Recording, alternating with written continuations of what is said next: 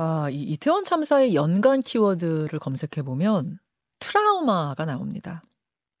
한 전문가는요, 직간접적으로 심리 치료가 필요한 사람이 최대 만 명까지 나올 수 있다. 그러니까 치료, 심리 치료가 필요한 정도 수준이 만 명까지 나올 수 있다. 이렇게 말을 하더군요.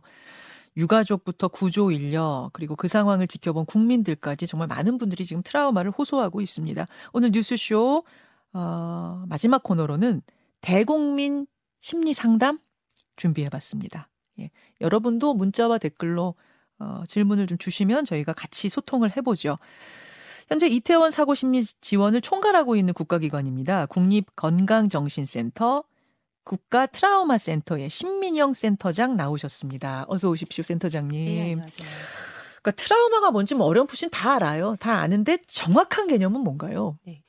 트라우마라는 거는 사건을 말합니다. 그러니까 외상성 사건인데요. 아, 우리가 이제 흔히 뭐 트라우마라는 말을 요즘 정말 많이 쓰시는데 예, 예. 스트레스랑 좀 혼용이 되고 있는 것 같아요. 근데 이제 스트레스와 이제 다른 점은 뭐냐면은 강도입니다. 그러니까 음. 어느 정도의 강한 이제 사건이냐면은 우리가 일상생활에서 쉽게 예측이 하, 예측을 하기 어려운 정도, 특히 이제 생명, 나의 안전, 건강이 음. 위협이 되는 그런 사건, 또 아. 성적인 폭력이 수반되는 그런 정도의 이제 강도일 때를 어, 그런 사건을 저희가 트라우마라고 말하게 됩니다. 아우 일이 많아. 아우 스트레스. 아우 시험 때문에 스트레스. 이런 스트레스가 아니라 그렇죠. 생명의 위협을 느낄 네네. 정도의 스트레스. 그 정도 강도의 스트레스는 이제 트라우마라고 부르는 것이다. 맞습니다. 네. 아 근데 알파벳으로 PTSD.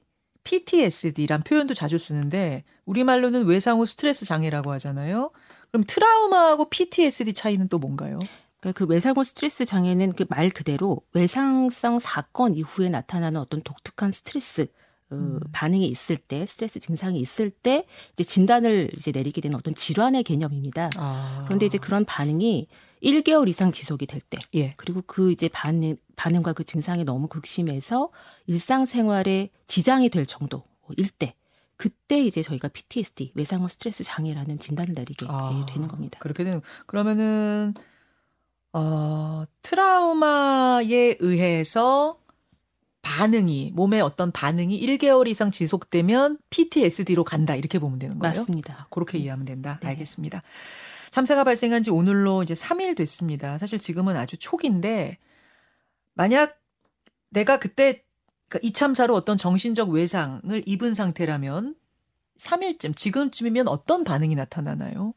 굉장히 강력한 경험이죠. 강력한 경험이고 우리가 왜 부대 끼는 음식을 먹으면 한 번에 이제 소화가 안 돼서 계속 올리지 않습니까? 그렇죠. 그러니까 이런 강력한 경험은 한 번에 받아들여지지가 않습니다. 그렇기 때문에 어, 사건과 관련된 어떠한 부분들이 계속 이렇게 곱씹어진다든지 예, 예. 그리고 위험이나 안전에 내가 이제 전반적으로 어, 굉장히 민감해지고 예민해진다든지 음, 또 이제 그런 것들이 너무 괴로워서 사건을 연상시키는 것들을 다 이렇게 피하게 되는 어떤 회피적인 음. 것. 또 어떤 분들은 이게 굉장히 그 기억이 내가 의식을 잃은 건 아닌데 부분 부분 좀 끊어져서 어, 아. 기억이 진- 전체적으로 잘 안 난다. 약간 부분적 기억 상실 같은 네, 게 있어요. 네, 네, 네. 어. 그런 것이 이제 그 어, PTSD 반응, 트라우마 이후에 나타나는 독특한 반응이고 이게 그 안에서는 내 안에서는 굉장히 그렇게 격렬하게 반응들이 일어나는 것이기 때문에 예. 신체적으로는 긴장도가 엄청납니다. 그래서 아. 막 이제 심장이 두근거리고 네. 숨이 잘 안 쉬어지고 식은땀이 나고 막 어. 여기저기 통증이나 불면 이런 신체적인 반응이 굉장히 강력하고 음. 어 이제 이런 거에 시달리다 보니까 집중력이나 기억력이 좀 떨어지는 것 같은 그런 음. 느낌들도 많이 호소를 하십니다. 아니 3일째 될 때 증상은 어때요? 3일째쯤 될 때. 요 요래요? 그 초반에 반응이 굉장히 강력해요. 아, 요 초반에 네, 네, 네. 제가 어제 그, 그, 뭡니까, 햄버거집, 아, 저, 저, 그 옆에서 가게 하시는 사장님 한 분 연결을 했거든요. 이분이 그 현장을 다 보신 분이잖아요. 네, 네. 그 현장을 그러면서 이제 고담 시티 같았다 이렇게 증언을 하신 음. 분인데, 괜찮으세요? 정신적으로 괜찮으세요? 질문 드렸더니, 밤잠을 못 주무신다고 하더라고. 바로 네, 요 증상이네요, 지금. 그렇죠. 불면. 그렇죠. 예. 이게 지금 트라우마를 이분이 입은 상태. 그렇죠. 요게 이제 1개월 이상 지속되면 그때 이제 PTSD로 넘어가는 것이다. 맞습니다. 저희가 이제 한 3일까지는 급성 스트레스 반응이라고 해요. 그러니까 네. 어떤 질환의 범주는 아닙니다. 그러니까는 음, 음. 왜 이제 질환이라고 말씀을 드리지 않는 않느냐면 예. 거의 대부분 트라우마 경험을 하게 되면 거의 모든 사람이 이런 반응을 보인다. 3일 어. 정도까지는 그렇기 때문에 이제 급성 스트레스 반응이라고 이제 부르게 되는 것이죠. 예. 근데 그 현장을 봤거나 그 피해자의 뭐 지인이 아니어도 그냥 영상 많이 보고 같이 공감하고 이런 사람들 뭐 저 같은 사람들 중에서도 이렇게 겪을 수가 있어요.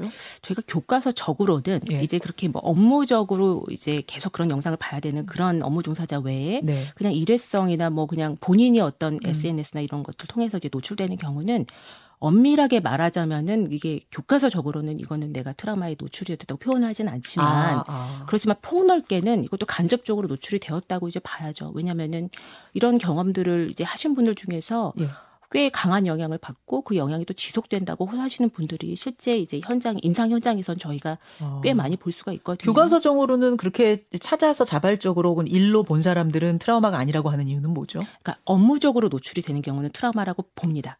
왜 어. 그 아, 아. 그 영상 기자분들 기자. 제가 어제도 음. 그 언론인 분 한 분 이제 배웠는데 네.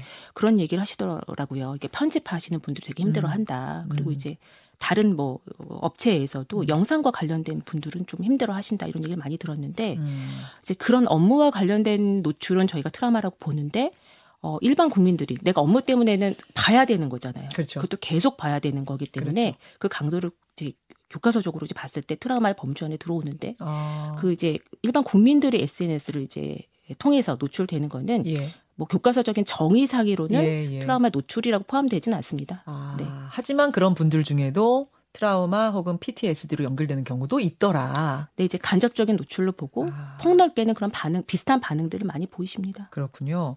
회복 탄력성이라는 단어가 등장하더라고요. 네, 그건 네. 뭐죠?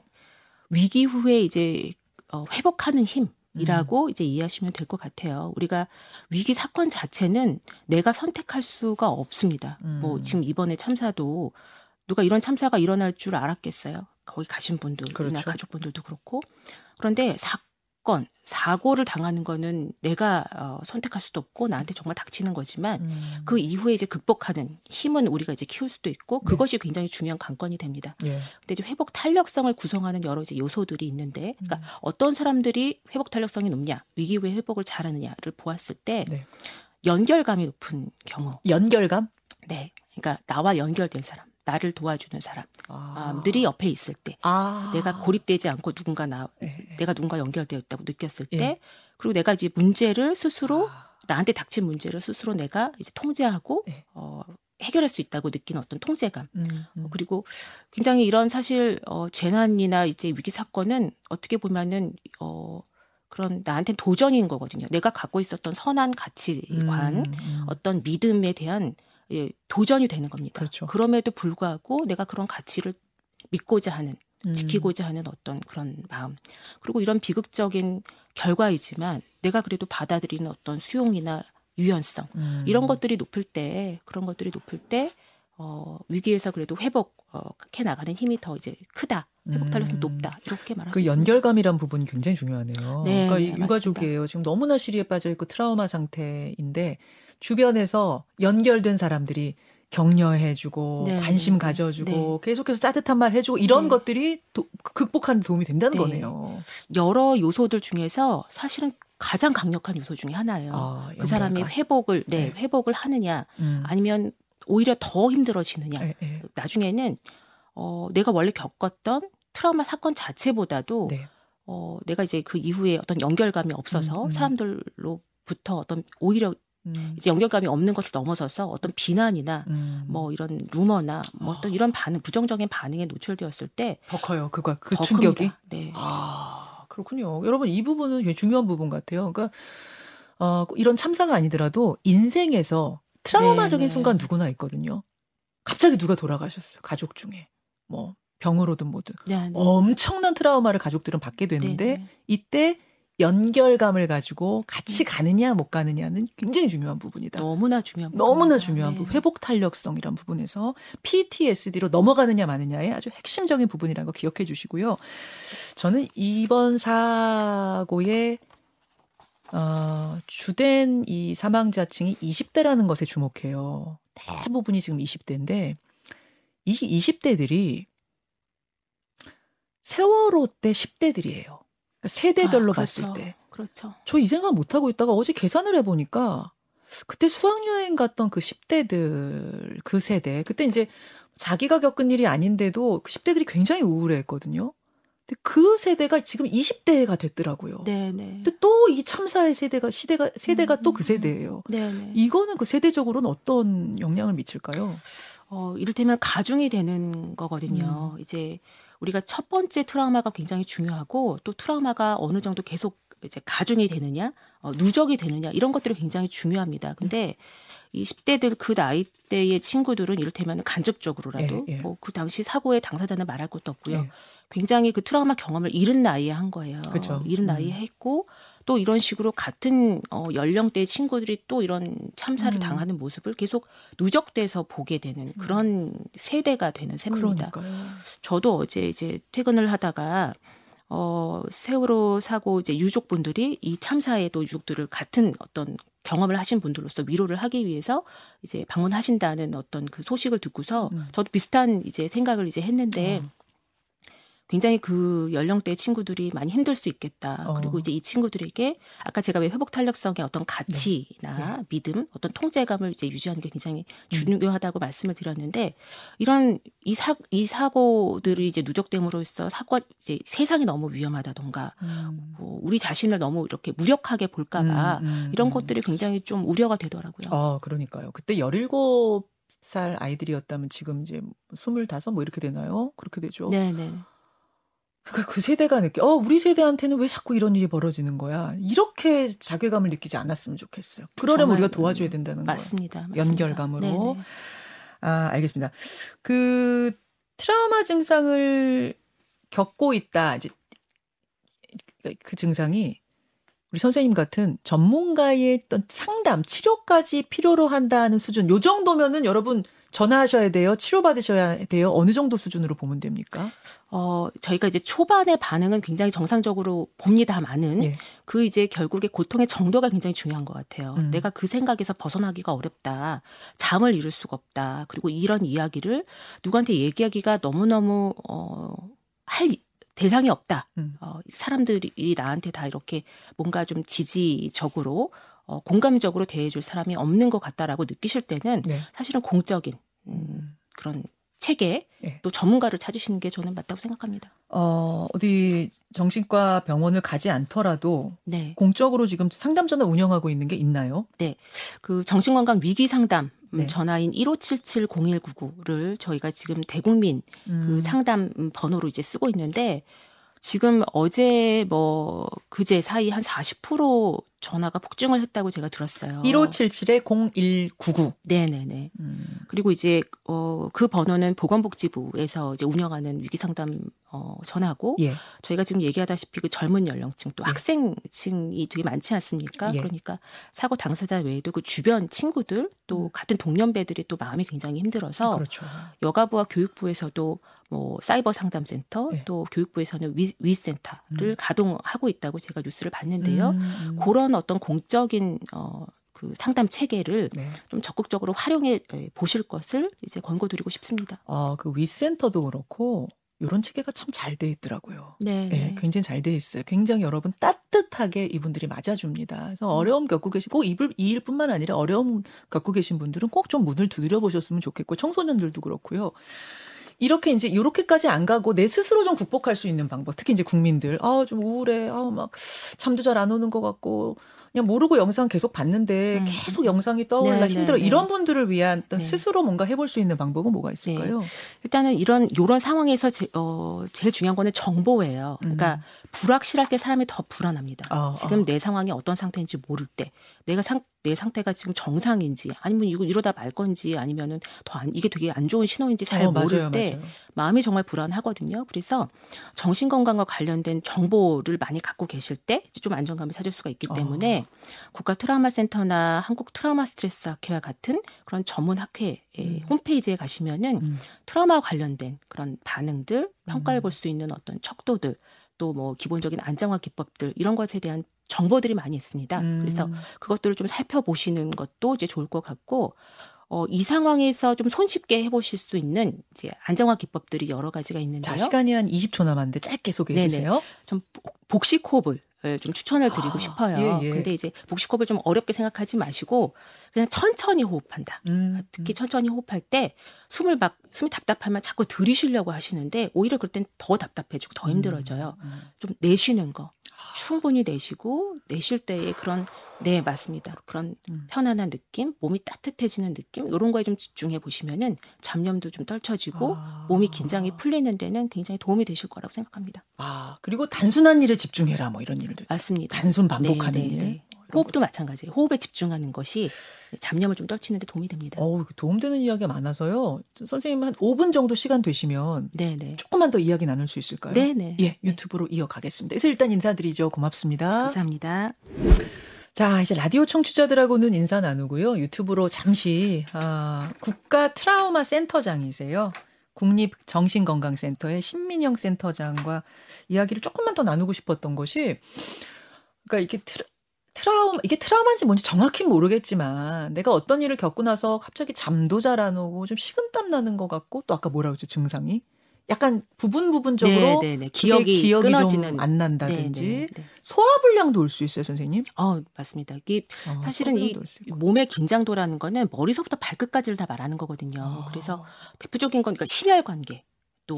그러니까 이제 심장이 두근두근하고 음, 음. 또 호흡계 에, 쪽으로는 네. 답답하고 그러니까 이 근육의 긴장이라는 거는 네. 근육은 우리 머리서부터 발끝까지 있지 않습니까?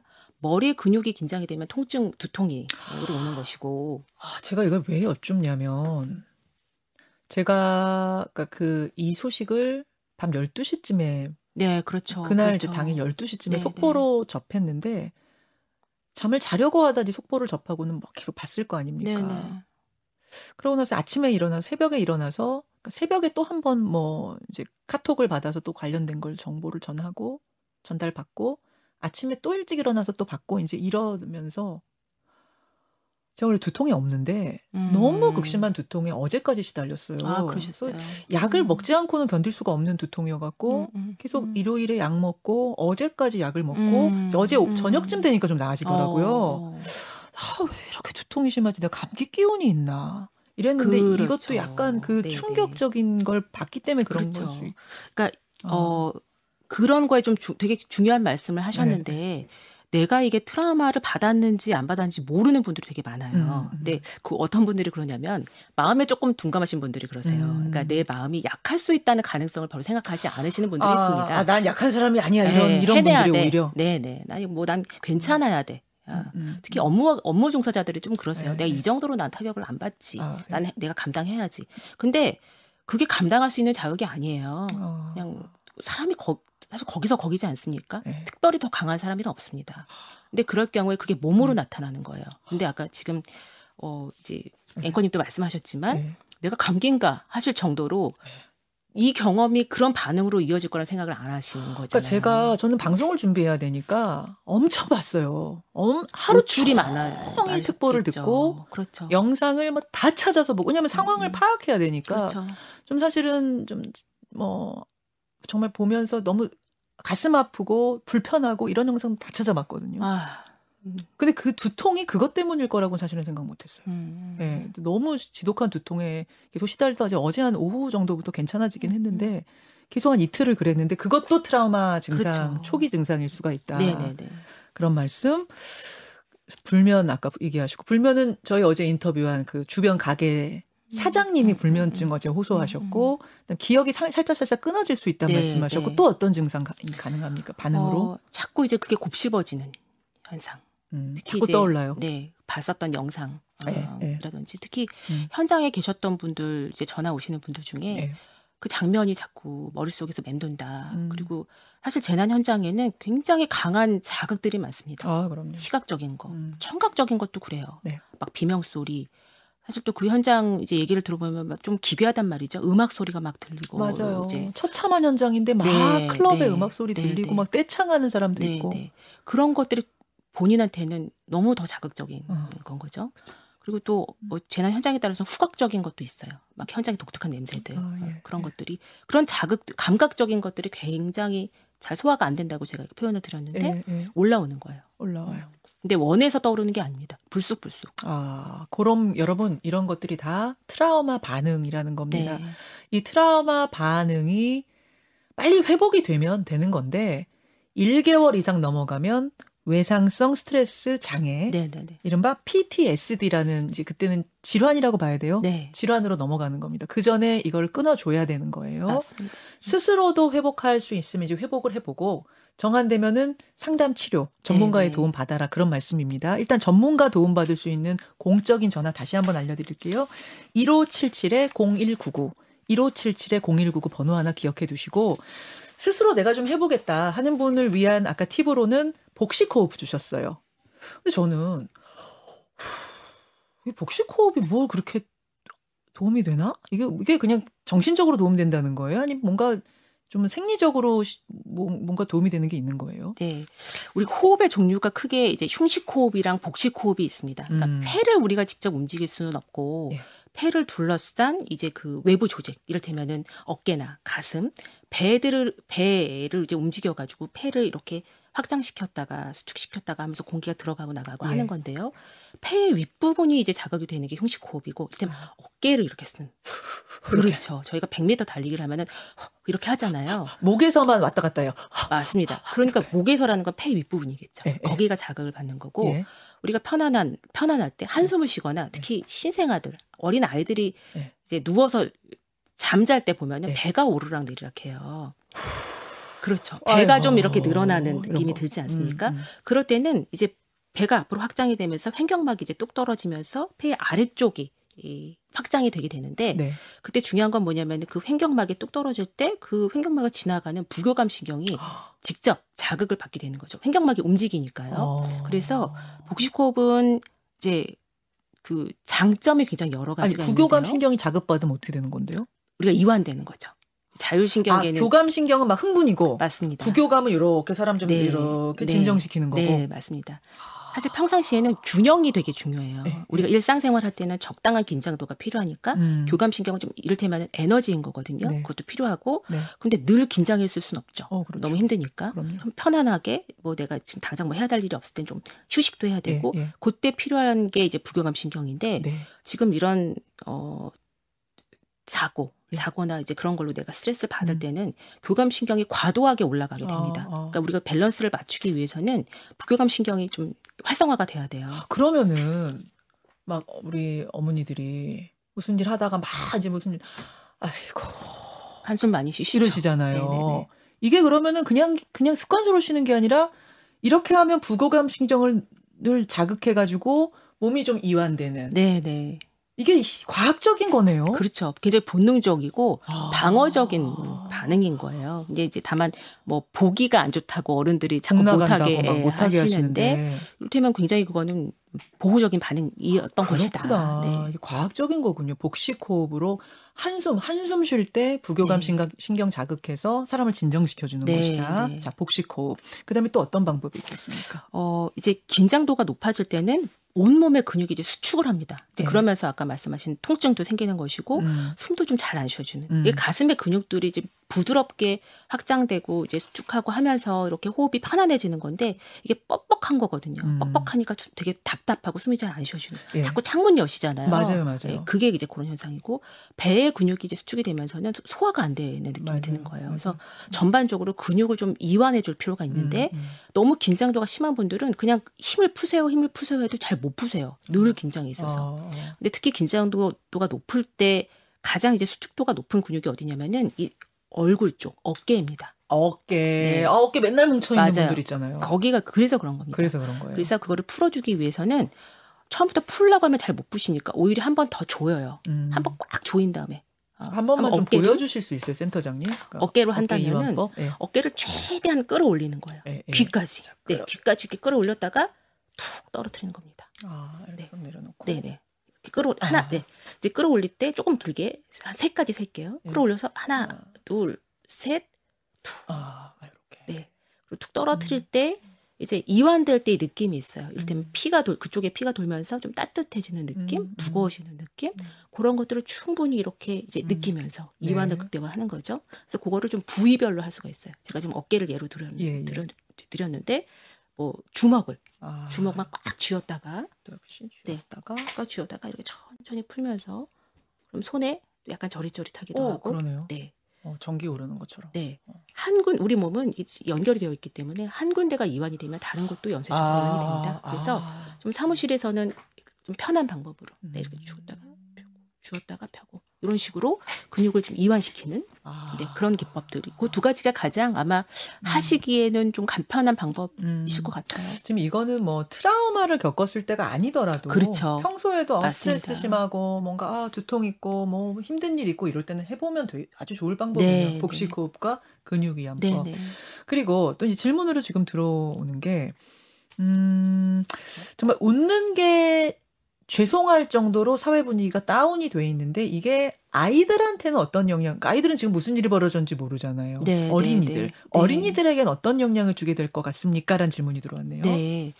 어, 아이들 같은 경우에, 글쎄요, 뭐, 그것도 음. 뭐, 집집마다 좀 다르시겠지만, 어, 아이들도 영향을 받죠. 그리고 음. 더더군다나 이제 뭐 부모님이 또 거기에 대해서 또 강한 영향을 보이신다든지 이럴 때는 또 간접적으로 뭐 영향을 받기도 하고 음. 아이들한테는 사실은 이 사건의 의미를 알기는 어려울 거고 자기한테 중요한 어른, 이를테면 부모님, 음. 가족이 보이는 반응을 보고 판단을 할 거예요. 뭔가 음. 큰 일이 이 났구나, 네, 뭔가 네. 이제 위험하구나 이런 반응들을 그래서 어 저는 이제 뭐 코로나 때도 네. 그렇고 뭐 이번 이런 참사도 그렇지만은 아이들에 대해서도 어느 정도는 조금 설명을 해주는 게 아이들이 아. 안심하는 데는 이제 도움이 된다. 만약에 이제 안 보여주는 게 나은 거 아닌가 막 이런 아, 생각도 했는데. 자극을 보여달 보여주시라는 게 아니고요. 물론 자극은 안 보여주는 게 아, 맞습니다. 자극, 그러니까 화면에 자극적인 건 안 보여주는 게 네, 맞고. 네, 네. 음. 만약에 이 상황에서 어, 뭐 어떤 루트로든 노출이 돼서 아이가 그쵸. 좀 영향을 받는 것 같다라고 했을 때 네 네. 했을 때에는 그냥 거기에 대해서 그냥 쉬쉬하고 묻어두는 게 아니라 예. 이 상황을 좀 설명해주고 네. 그렇지만은 이게 비극적인 부분에만 맞춰서 설명을 해주면 아이가 더 너무 불안해질 음, 테니까 이렇게 많은 사람들이 노력하고 있고 좋아지기 위해서 애쓰고 있다. 우리가 같이 이런 부분은 좀 힘을 보탤 필요가 음. 있다.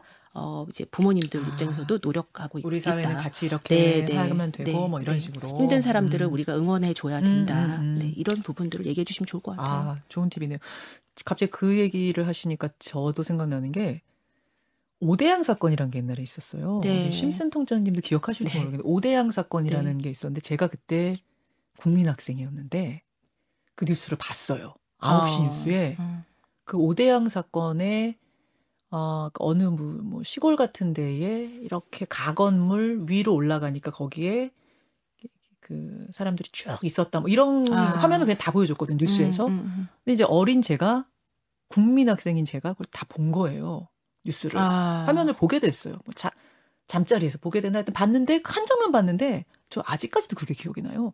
근데 제가 그때 어른이었으면 아유 저런 사건이 있네 막 하면서 이제 지금 보듯이 이랬을 텐데 그 어린 나이에 본 그 장면은 음. 너무 강렬해가지고 맞습니다. 평생 음, 기억이 음. 나고 굉장히 오랫동안 그거 생각하면은 그 어린 시절에는 잠이 안 왔던 것 같아요.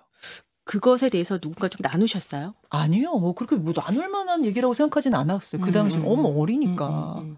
그러니까 그 어린 나이엔 사실은 이게 뭔지 네. 뭔가 큰 일이 난 것 같은데 뭔가 너무 음. 끔찍하고 무서운데 이걸 내가 어떻게 이 느낌을 설명할 음. 방법도 없고 그렇죠. 누구한테 이게 굉장히 좀 말하기도 사실은 꺼내기도 되게 엄청난 일 같기도 아유, 하잖아요. 초등학생 뭐 열 몇 살인데 그렇죠. 초등학생인데. 네. 음. 그래서 어 아이들 같은 경우에는 그거를 좀 나누도록 하는 것도 되게 중요하거든요. 아. 물론 노출이 안 되면 제일 좋지만 예, 예, 예. 뭔가 노출이 되었다고 했을 때는 이제 부모님들이 같이 나눠주시고 또 음. 선생님들이 같이 나눠주시면 좋을 것 같습니다. 알겠습니다. 알겠습니다.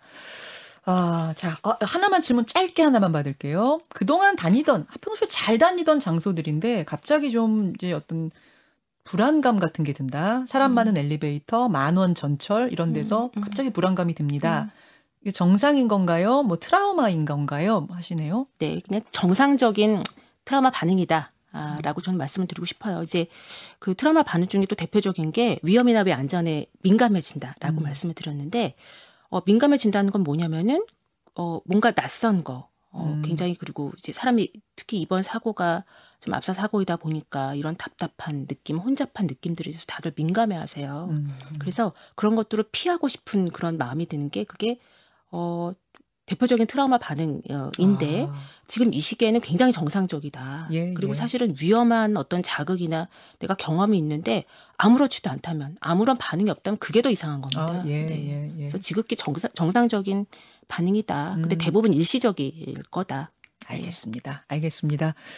아, 오늘 이제 참, 이 이제 국가적인 참사를 맞이해서 다각도로 저희가 직접적인 원인, 구조적인 원인, 또, 어, 뭐 정치 영역에서의 이야기, 거기다가 트라우마는 어떻게 우리가 극복할 것인가에 대한 이야기까지 좀 다각도로 이야기 나눠봤습니다. 어, 국립정신건강센터?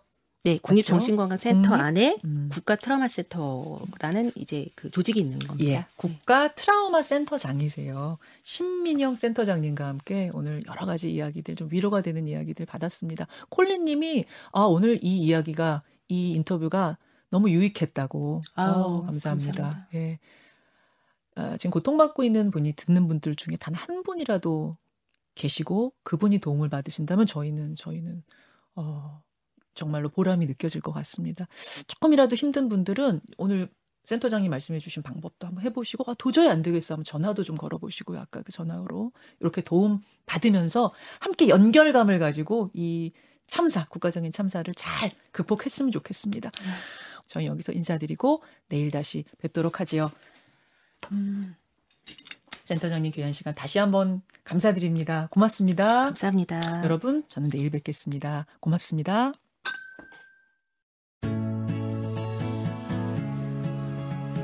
김현정의 뉴스쇼는 시청자 여러분의 참여를 기다립니다.